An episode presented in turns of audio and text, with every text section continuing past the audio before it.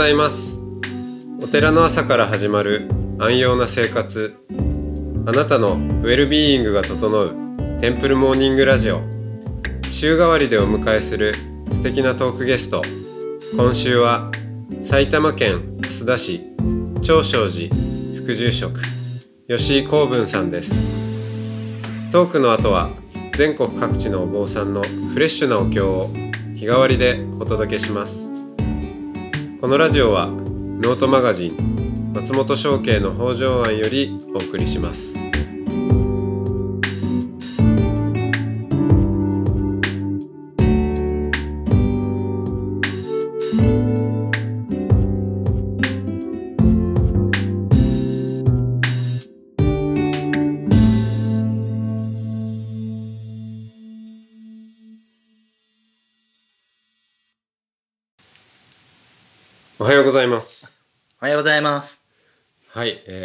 今週は吉井光文さんとおしゃべりをしていきますよろしくお願いしまはい、すよろしくお願いいたします。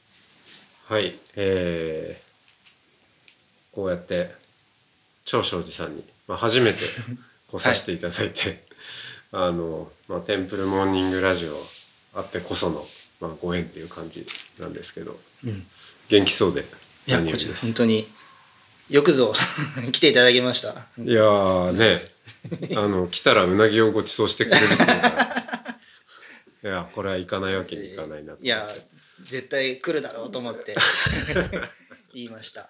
よかったです。いやー、なんかあの埼玉にあの川越に親戚がいて、ああ、うんはい。で確かに何かあの行った時に確か大学受験の時にもしばらくそこにいさせてもらって、まあ、今考えるとなんで埼玉に行ったのかなって思うんですけど。うん でもお寺の方ではない。あお寺じゃない。です。はい、そうなんですね。はい。えうん、でもそうちょうどこう受験が終わったっていう日にうなぎをごちそうになったのを思い出して。うん、なんかこの辺はあれですかね、まあ、確か埼玉も結構うなぎ文化があったような気がして、うん、そうなんです。あのここの辺とあと浦和の方とかは結構あの老舗のうなぎ屋さんとかが、うん。あの結構あって。で関西とはちょっと焼き方が違うんですよね。あの少しあのどちらかというと蒸してその後にあのタレつけて焦げ目をつけるだけなんでやかば焼きとは言うけどもどっちかっていうと蒸す方がメインでうん。でそうすると結構ホクホクであのそんなに脂っこくなくてあのさっぱりした感じですかね。うん。それが結構、まあ、病みつきになるっていうんであの結構あの関西のあの方にもなんかこの辺のうなぎはちょっとこっちと違うからうーん。こっちの方が好きっていう人もいるんですけど逆にあの噛み応えがはみあの食べ応え噛み応えがないからあんまりっていう人もはいはい好みがはいはいなんか分かれますよね。ふわふわしているそうそうそうそんな感じです。うんうんそれをね今日はこれからああこの後 次回にね体験するわけですから。うんありがとうございます。えーっとそうですね。蓮田っていうからあのちょっとちらっと聞きましたけど、うんそういうまあうなぎと関係あるのかわかんないけど沼地だったそうそうです。あのー僕はあの大学の時にあのーなんか地図を作るのが好きで地形とかをちょっとあの自分のあのーなんか選択科目にあのなんか入れてたんですよ。地形を調べる講義うん。みたいなものを。でそれであの自分の地元のあの地形図を調べてくるっていう宿題があって結構あの教授のあのちょっとサポートいただきながらいろいろ調べてたらこの辺はあの結構デコボコしていてで荒川っていう昔でいう荒川っていうのがこの辺流れてたんですけど、今はもう流れが変わって元荒川っていう名前になっちゃってるんですけど、うん。あのよくうんせき止められてたんですよね。あのデコボコしてるんでそこにこう沼地ができてはあなかなかこう流れがこううまいこと下流の方まで行かずにせき止められてたんでぐちゃぐちゃ。そうそうそうそう、である時にそのデコボコしてるその境目のところからこうちょっとこうちょろっとこう水があのあの漏れて、うん。下流の方にどんどんどんどんこう流れていくんでうん。あの周りよりも高いんだけどそこにこう真ん中にこう川が流れていく構図になってるんですね。おー。そうするとその川の周りっていうのは例えば大雨が降った時とかは、うん。結構あのすぐあの水が溜まりやすいのと、うん。それからあとやっぱあの地面が硬いんで、うん。乾きにくいん水はけが悪いんうんうん。なんで地名とかでも結構ウルイドとか、あのウルー潤いのあるとか、あと黒浜って黒いとかっていう、あと川島とか。え黒っていうのは？黒ってあの黒い。あの、まあの地面が黒いっていうのはおそらくああなるほど。水気が多いんでしょうね。うんあ湿ってるんだ。そうそうそうそうそうそう。うんであの僕の父の子供の頃の時代でもまだこの辺はまだあの住宅が建ってなかった頃は、うん。田んぼや沼地が多くて結構あの雨が降るともう道路も全部もうぐちゃぐちゃでっていう風なのが、まあ、昭和の40年代まではそんな感じだったって言ってましたね。うん。うん。でも今回多分初めてうん。蓮田駅に降りたと思うんですけど、うん。うん。もうすっかり住宅地そうそうです。ですね。ね。うん。もう大宮がもう電車で10分なんでうん。ベッドタウン化してますよね。うん、あじゃあこの辺の人は大宮に仕事行ったりとかも大宮方面浦和とか、うん、あのまあ都内まで行く人都内までも、ょうしね、うん。結構交通の便はいい方なんですよね。そうですね、うん。案外なんかスッと来ましたよ、そうです。うん、大宮駅がもう東日本の一番大きなターミナルうんだから、あの全国どこにでもすぐ行けるような確かに、うん交通の便はいいですね。うん、もうだって恵比寿からうん。うん。うん乗り換えせずに直通できちゃいまうした、んうん。そうなんです。ここからもう今や熱海まで在来線でね、うん確かに。うん直通で行けちゃうんで、うん。うん。それからあの高速道路もあの近くに蓮田サービスエリアってうん。そこからあの乗り降りが可能になってるのと、あと圏央道はい。っていうあの、まあ、首都圏の、ね首都圏の外環を通る圏央道が、あのすぐ近くを通ってるので、うん。まあ、開通して海老名の方はいはい。神奈川の方まで行けるようになってるんでそういう面でも道路もすごくうん。今いいんですよね。うーんなるほど。それでですか？いや割となんか吉井さんってあのなんかいろんな勉強会とかあ。にも活発に参加しているイメージがあって。活発というか、あのまあ、僕個人の興味関心で、うん。あのできる限り行けるところは行きたいって思ってる身ですからあのそう考えるとそう今すごくこの電車もそうですしあの道路も、あの全国どこにでもこうアクセスしやすいっていうのは、うん。結構実感してますね。あのそうそう。で今はあー幼稚園がはい。併設されていて、はい。まあすごい大きいですよね。幼稚園もね。幼稚園敷地が結構そうですね。あの多分幼稚園はあの今年でもう73年になるんですかね。第1回卒園生が昭和の24年なので、うん。あの戦後すぐだったんですうよ、ん。なのであの埼玉県ではこの学校法人の多分あ学校法人になる前だったんですよね。まだ学校法人法ができる前だったので、あの県内では多分2番目ぐらいに古いんうんですよね、幼稚園としては、うん。はい、まだ幼稚園っていうものがそもそも何なのかっていうのがあまりよく知られてない時代 えだったんですけど、うん。うん。でそれであのその先代の祖父がですね、うん、こうここにまあもともと出身は仙台。仙台というか宮城県の山奥だったんですけど、あの縁あって蓮田に来られて、うん。でその時にこのお寺を紹介されたんですけどまあもう床は抜けてるしなんかもう屋根もなんか雨漏りがひどくて、うん。とても住めるようなところではなかったっていうそんなまあちっちゃなお堂だったんですけど、うん。まあ、ここでまあ暮らしていくとうん。いうことになって、さてどうしようかって。でそこでなんかまり、まあ、戦争終わって間もない頃だったんで、まあこの辺に結構あの子供たちがなんかうろうろしてたのを見てですね、うん。そうだ幼稚園作ろうっていう思い立ったって言ってましたね。ああそうか。じゃあ孤児の子とかもいたんですうん多分、あのお家にいてもこう何もこうでなんか構ってもらえないような感じですね、うん。もう大人たちはもう多分精一杯いろんまあな自分のことで精一杯だった時期に子供たちが多分その辺でただうろうろしてるだけの、うん。ちょっとなんか寂しそうに見えたっていうのがあったらしいんですけど、うん。そうそれでそうだって幼稚園作ろうっていうふうに思ったらしいんですけどね。もともとはなんか朝学校っていうのを作りたかったらしいんですけどお、うんテンプルモーニングじゃないですか。当時、うん。あのその祖父のお師匠さんはい。が新潟の新発田市にあるうん。東泉寺っていうお寺の住職さんで、うん。そこであの、まあ、今のあの祖母とあの、まあ、知り合ったというか、はい。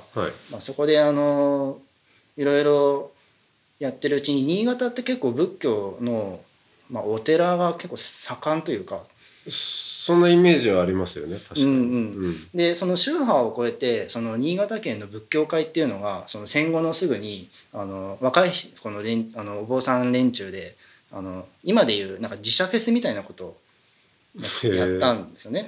まあ、仏教大会って当時は言ったと思うんですけど大会いいですね大会ですね。でそこであの、まあ、実行委員長みたいなうんことを祖父がやっていて、であのまあ戦後間もなかったんであのその時の様子で言うと結構その日本とか日本人うん。とかっていうのはなんか僕らその私たちって何者なんだろうじゃないですけど、うん。すごいその戦争に負けて自信をなくしていたような時代だった。うん。でそこであのもうちょっとこう日本の良さみたいなものを、うん。あのちゃんと自分たちで再確認する必要があるだろうみたいなことがあったんですね。その戦争終わってすぐ昭和20年にその時新潟にいたんですけど終戦、うん。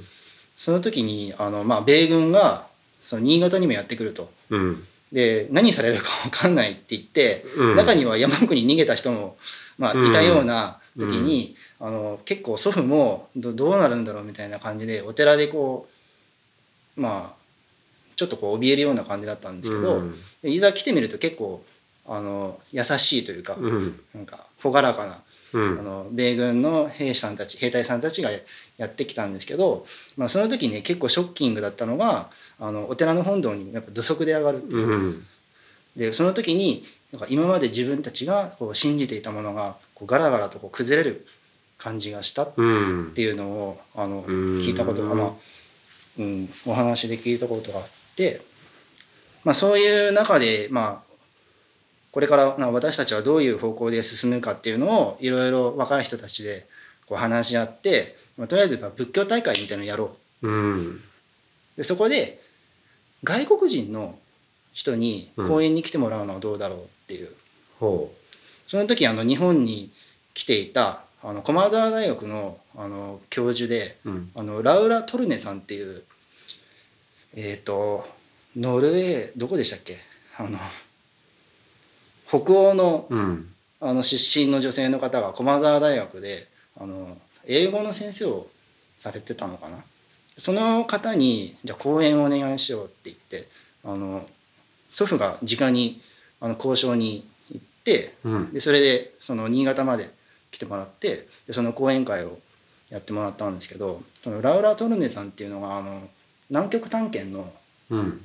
あのアムンゼン隊の、えっと名医にあたる方うんなんですね。うん。でその方が結構いろいろ見識のある方だったんで、日本人の良さっていうのもよく知ってらした。うん。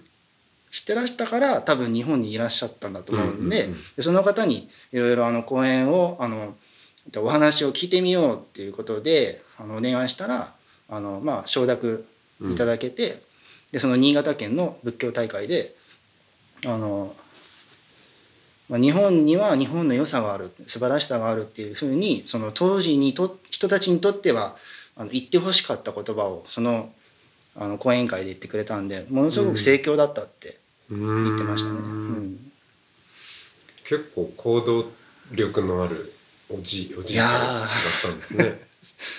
そうですね。ねなんかそれまでもまあいろいろこうあったんですけど、うん、話聞いてると、うん。なんか仏教大会っていいですね。なんかいい一うん。一周回って。今なんか新しい感じがする。ああまあ。大会かと思って。そうですね、うん。あのこのあと橋田に来てからもあの結構若い人たち向けに弁論、弁論大会。あのスピ、はい。はい要は今でいうスピーチみたいなのを、あのみんなでこう競わせて、ー。うん。あの大会に出させたりっうんうん。ていうのはやってたんですね。中にはあのそれで山梨県の県議会議員にまでなった方も確かそのここに来た方で。そうそうそうそう、うん、なるほど。あんまりだから祖父からはうん。仏教の話を聞いたことがないですうね。ん。今逆ねうんこのなんていうんだっけこれ投げ石？あの写真がうん、飾ってありあますけども。はい、うん。父も、まあ、どちらかというとあんまり仏教の話は今までし、うん、そこまでしてくれなかったですね。うん。まあこっちも聞かないかったからなのかもしれないですけどまあそんなにね親子で ちょっとお前もいい年になったから今からこうね仏道を伝授しようみたいなのってなあんまないですよね多分ねなかなか。なんかそういうのをね結構すこう想像される方も多いと思うんですけどぶっちゃけないないですね。ぶっちゃけない 普通の家庭うん普っていうか。通の家庭でやってきただけですね。ううんん。そうですよね。そうか。じゃあ子供の頃とかはお父さんまあおじいちゃんとかお父さん、うん。うんい一緒に住んおじいちゃんも一緒にそう暮らしてて。す。そうです。うん、でその姿を見てどう思ってたんですか？どう？まあこれが普通というかそんなになんか、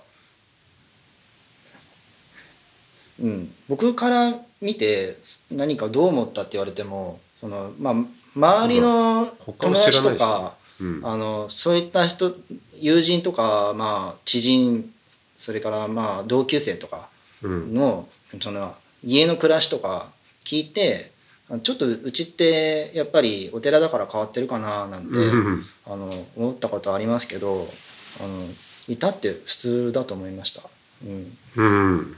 飾らない姿だったんであの特にあの今みたいな話も、うん。普段からしてるわけじゃなくてたまたま親戚の方でライターやってらっしゃる方がはいはいい。て、あの本を作りませんかって。うん。その自伝になるような。もの、で何回か断ってるんですよ、うん。だけどどうしても書きたいっていうんで祖父がじゃああの勝手にやりなさいってもううん。こっちは特にあの言われない限り何もやらないからって言って、うん。あのまあ勝手に書くのはいいよ。勝手に書くならいいよって 頼まれたらなんか協力はするけどみたいな感じで、まあこう話聞きたいって言ったらそれについては話すけどもそうそうみたいな。感じで、こっちからは余計あんまり話さないよみたいなうん感じで、あのそれで承諾をいただいたんでって書いたんですよね。そこに書かれてることで、まあ、僕がこう読んで、うん。あこういうことがあったんだみたいなちょっとじゃあこうお坊さんになってからちょっと行ってみようかなとかそその場所に。なるほど、そのおじいちゃんの足跡をですね。たどっていくっていう、まあもっと大きな話で言うとその曹洞宗だったらあの師匠と弟子の系譜ってはい。ありますうんうんうんうんけどあの祖父はじゃあ誰からもらったんだろうとか、うん。そのさらに前の人たちのあの痕跡を、うん。あのちょっと追ってみたいなってここ23年思っていてうん。あのそうすると大体東北が多いんですけど、うん。まだいまだにまだ回りきれてないんですけど、まあ、これから先ちょっと時間できたら、うん。何かの折に訪れてみたいなっていうのがいくつかあのまあちょっと具体的に言うとその岩手県にある法恩寺っていう盛岡の中にあの専門騒動があるんですけど、はい。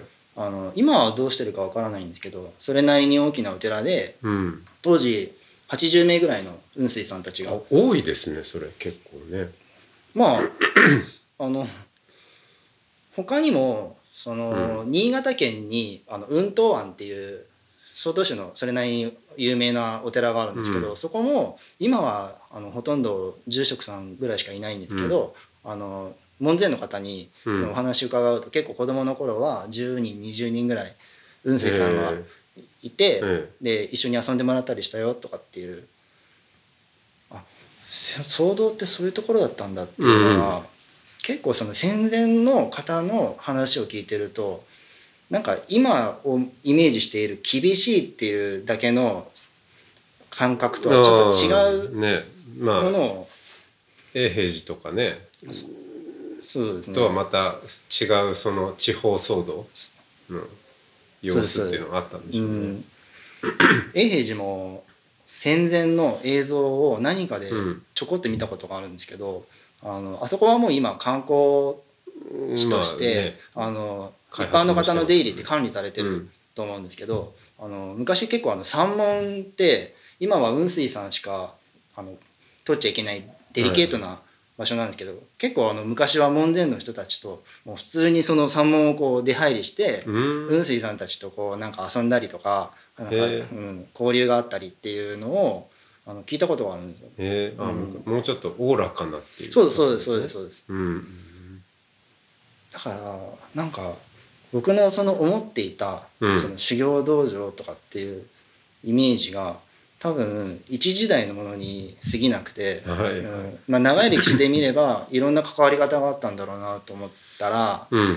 せっかく建物は立派じゃないですか。うん。あの雲東庵もうん。山形のまあ大きなお寺ありますけど、あのそれから岩手の本寺それそれから消防寺ですとかあのそれから石川県の加賀大乗寺っていうお寺とかあのどこももうものすごく立派なインフラで言えばこれ以上ないなんか理想的な場所？うん。うん、空間？だけどそこに人だけがいないんですよ。うん、多分これはものすごくもったいない。うん。なんか僕らは多分その場所とか建物とか見るとこれは何をする場所とかって大体あのまあ決まってるものだと思ってる、ね、会館とかはいはい。あの図書館とか、うん。あのなんとかセンターとかっていう名前になってますけど、だからそういったなんか建物の名前はもうお寺っていうだけであのその中で何が行われてるかなんていうのは当人たちが決めることであの建物に名前つけなくてもいいんじゃないかなっていうそのうん。そういう場所がもっとあってもいいなっていうのは、うん。なんかあいろいろこう巡ってるうちに思ったんですよね。へえ。じゃああのその辺の話をまた明日明日？言いましょう。はい。じゃあ今日はありがとうございました。あありがとうございました。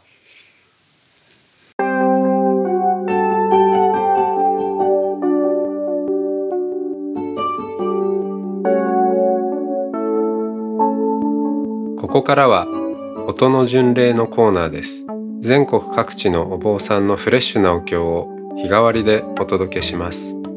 登場するお経やお坊さんに関する情報はノートマガジン音の巡礼をご覧ください。トークゲストへのメッセージやお経の感想などもノートマガジン音の巡礼ウェブサイトのコメント欄でお待ちしております。それでは今朝も音の巡礼へいってらっしゃい。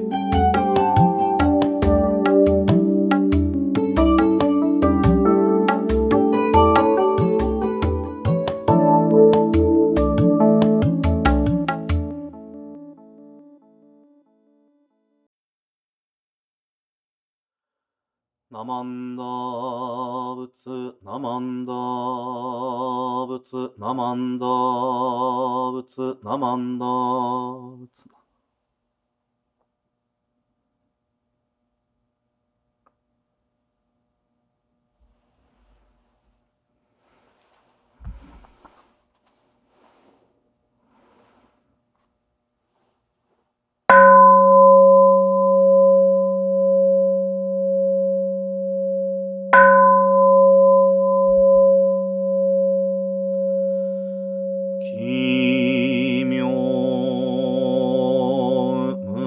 領寿如来。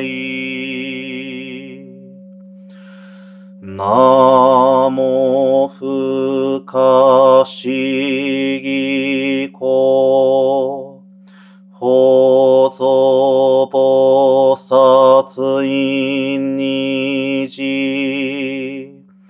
財政自在オブ所刀剣勝仏浄土院国土人伝自然魔。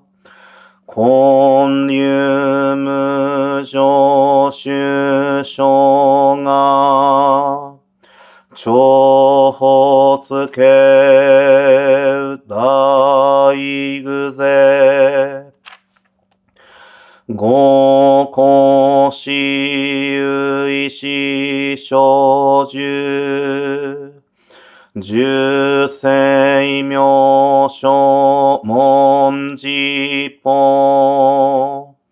ふほむりょ無むへんこ。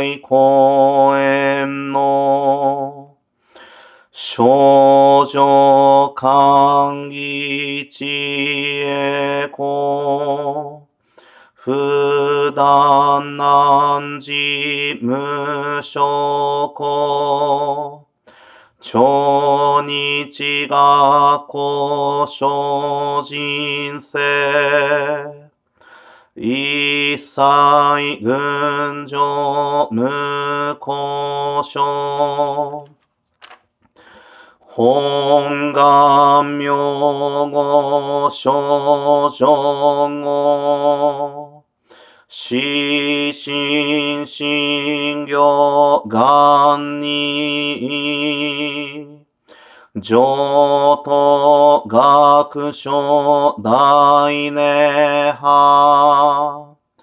非死滅度願成就如来所以公主世唯説弥陀本願会五辱悪事群上会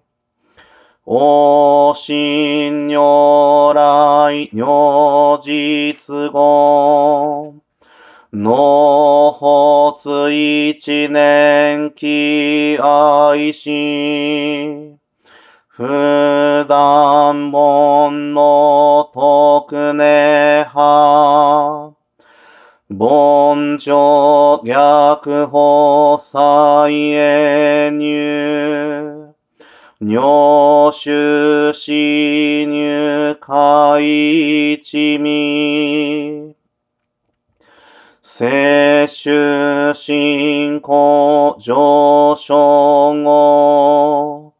意の水波無明はとんない心臓しうんむ上不真実信心て非尿に古不うんむうむしげ妙無あ逆心謙虚大狂気。即を超絶を悪手一切全幕本部に門心如来偶勢が仏言古代証下者。善人名踏んだりけみだ仏本願念部邪見狂慢なく修正信用十字人にな。南中市南昔インド祭天使論へ中華自治域しこそ現代諸古世所意明如来本税置き釈迦如来両がせ。一種五名南天寺。龍樹大自主とせ。質の財派うむけ。先絶大乗無情報。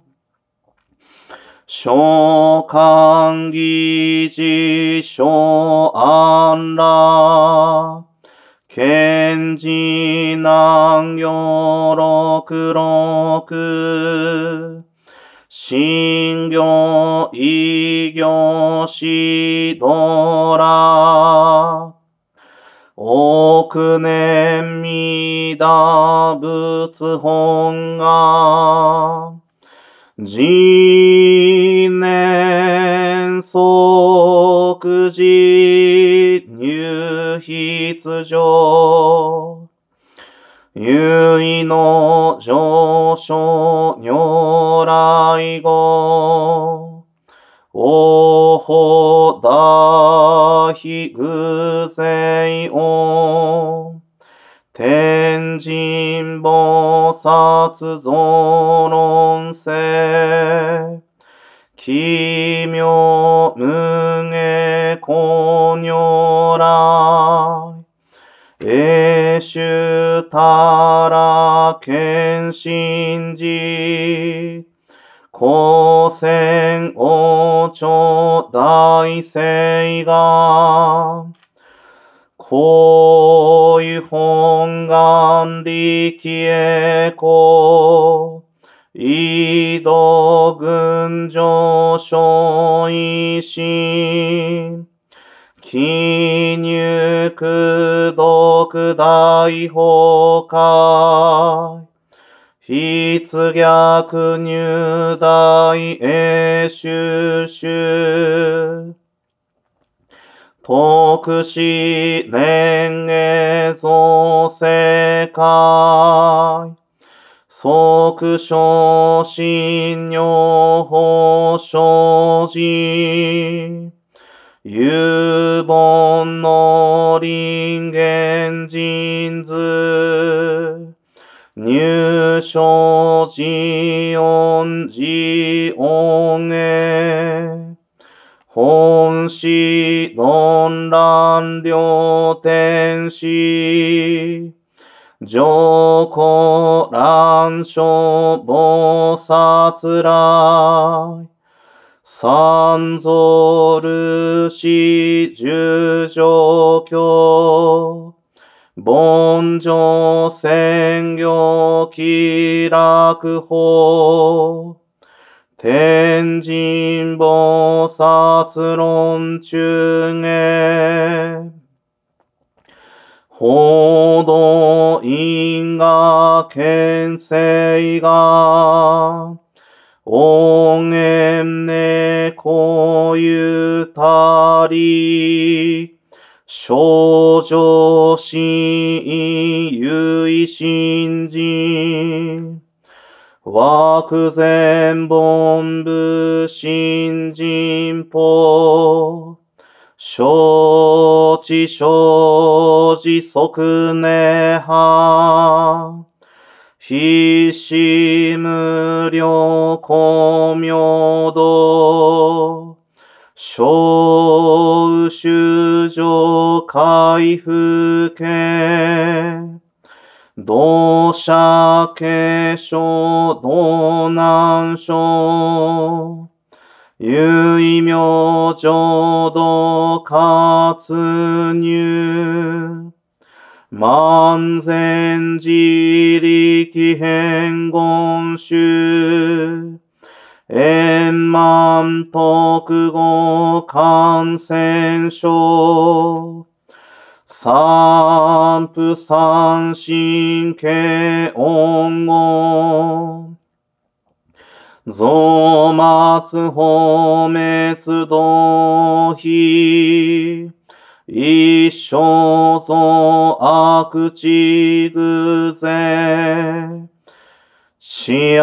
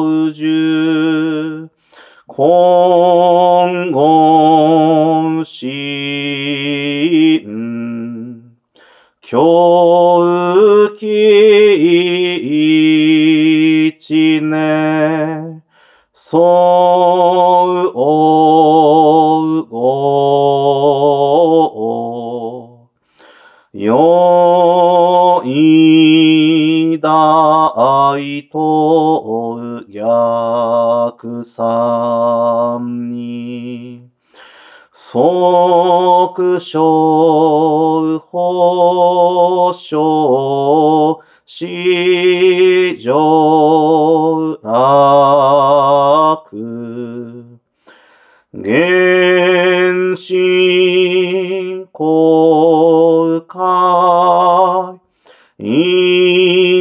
一大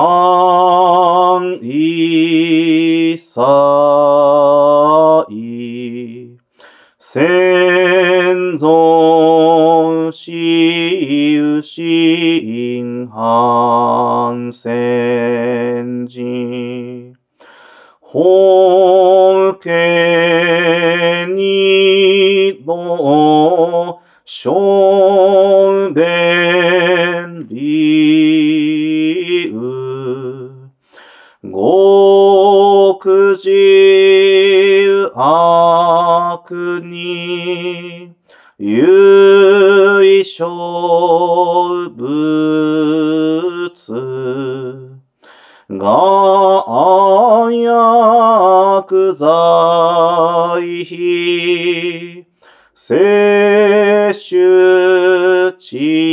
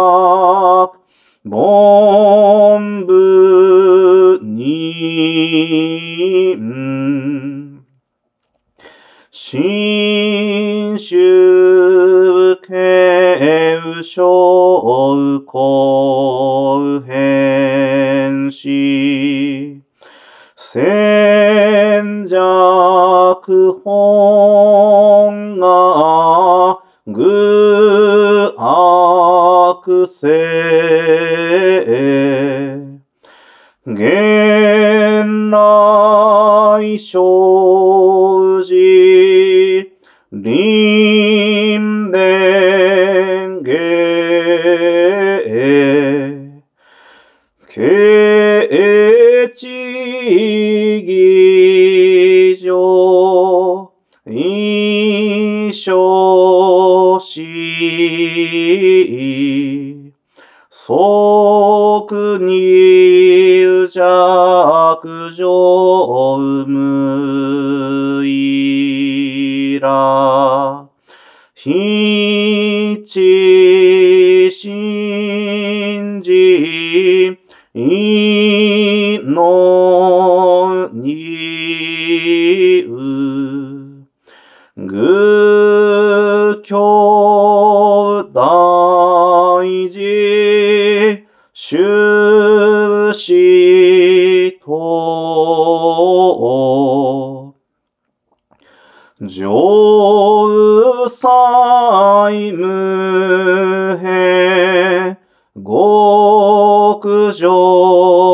啊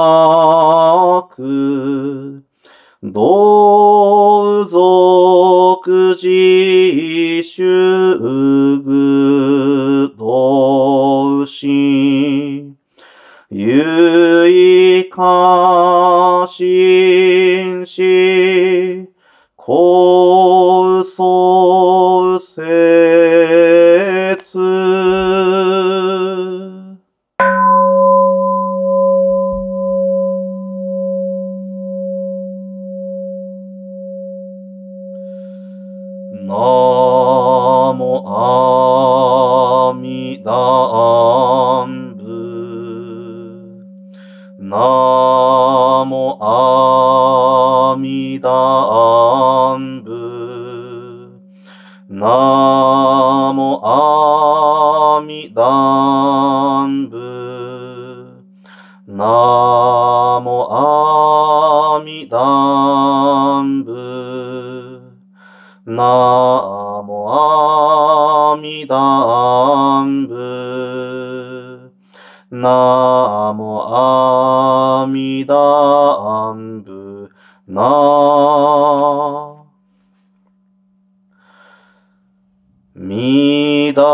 しょう。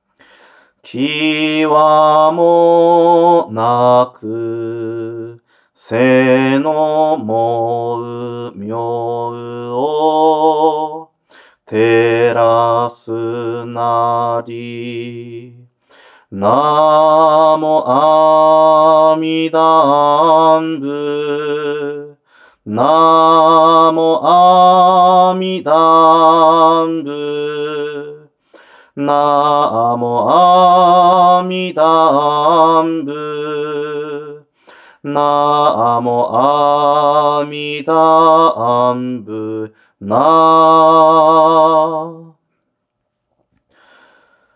知恵の光明はかりなし。無量の所相ことごとくこうけうかむらぬ。ものはなし真実妙に妙せよ。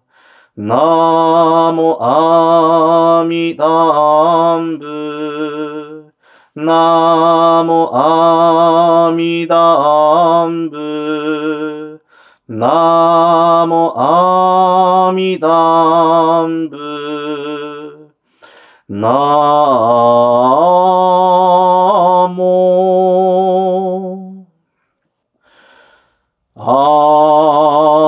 南部なもあみだんぶ。なもあみだんぶ。なもあみだんぶ。南部なもあみだんぶ。なもあみだんぶ。なもあみだんぶ。な下脱の降臨きわもなし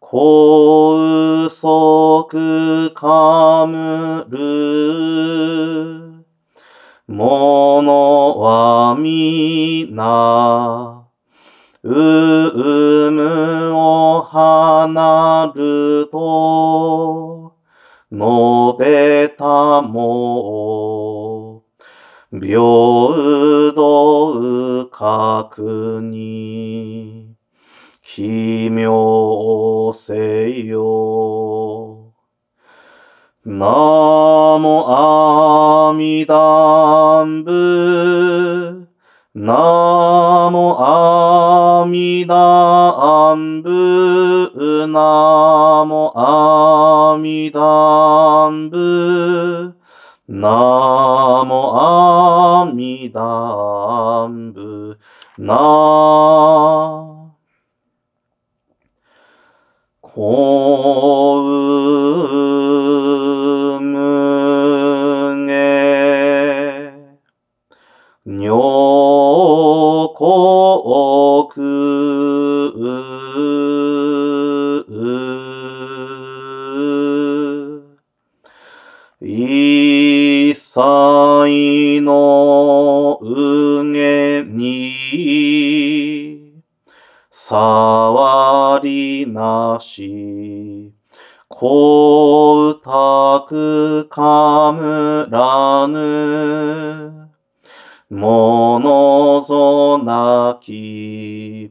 No.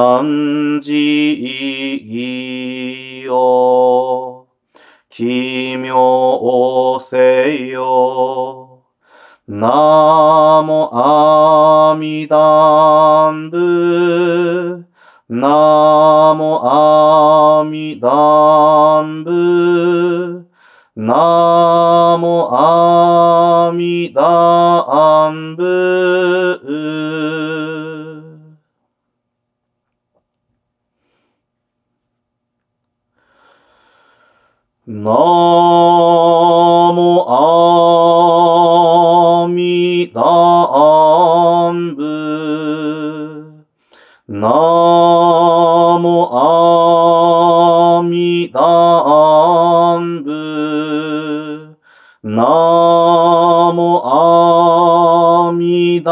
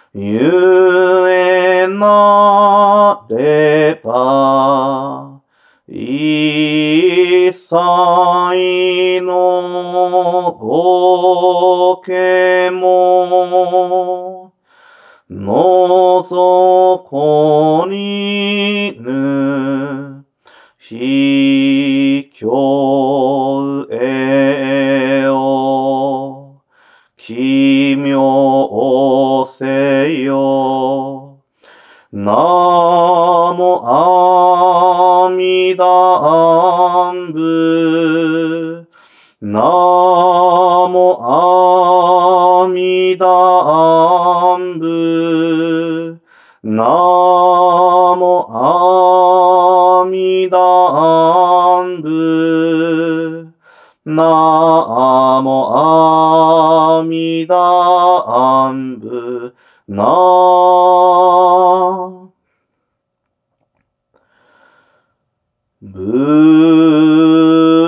ぶこせうえう最大一公園のぶと名付けたり三図の国案開くなり大王具を奇妙せよ。が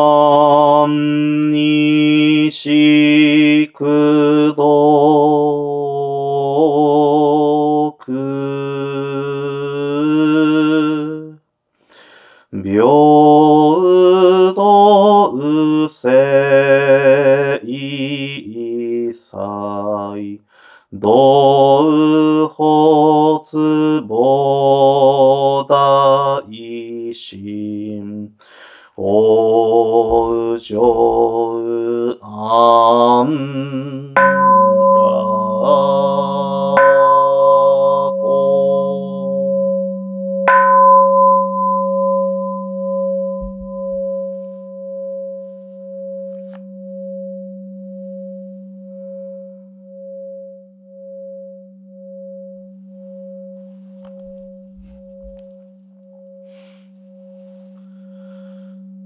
ナマンダーブツ、ナマンダーブツ、ナマンダーブツ、ナマンダーブツ、ナマンダーブツ、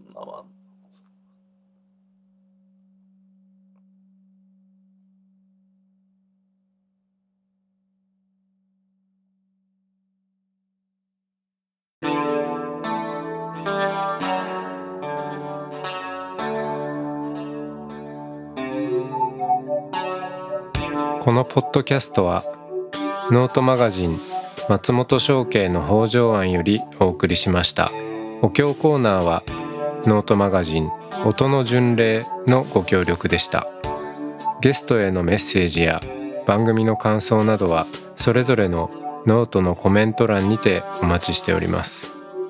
それではまたテンプルモーニングラジオでお会いしましょう。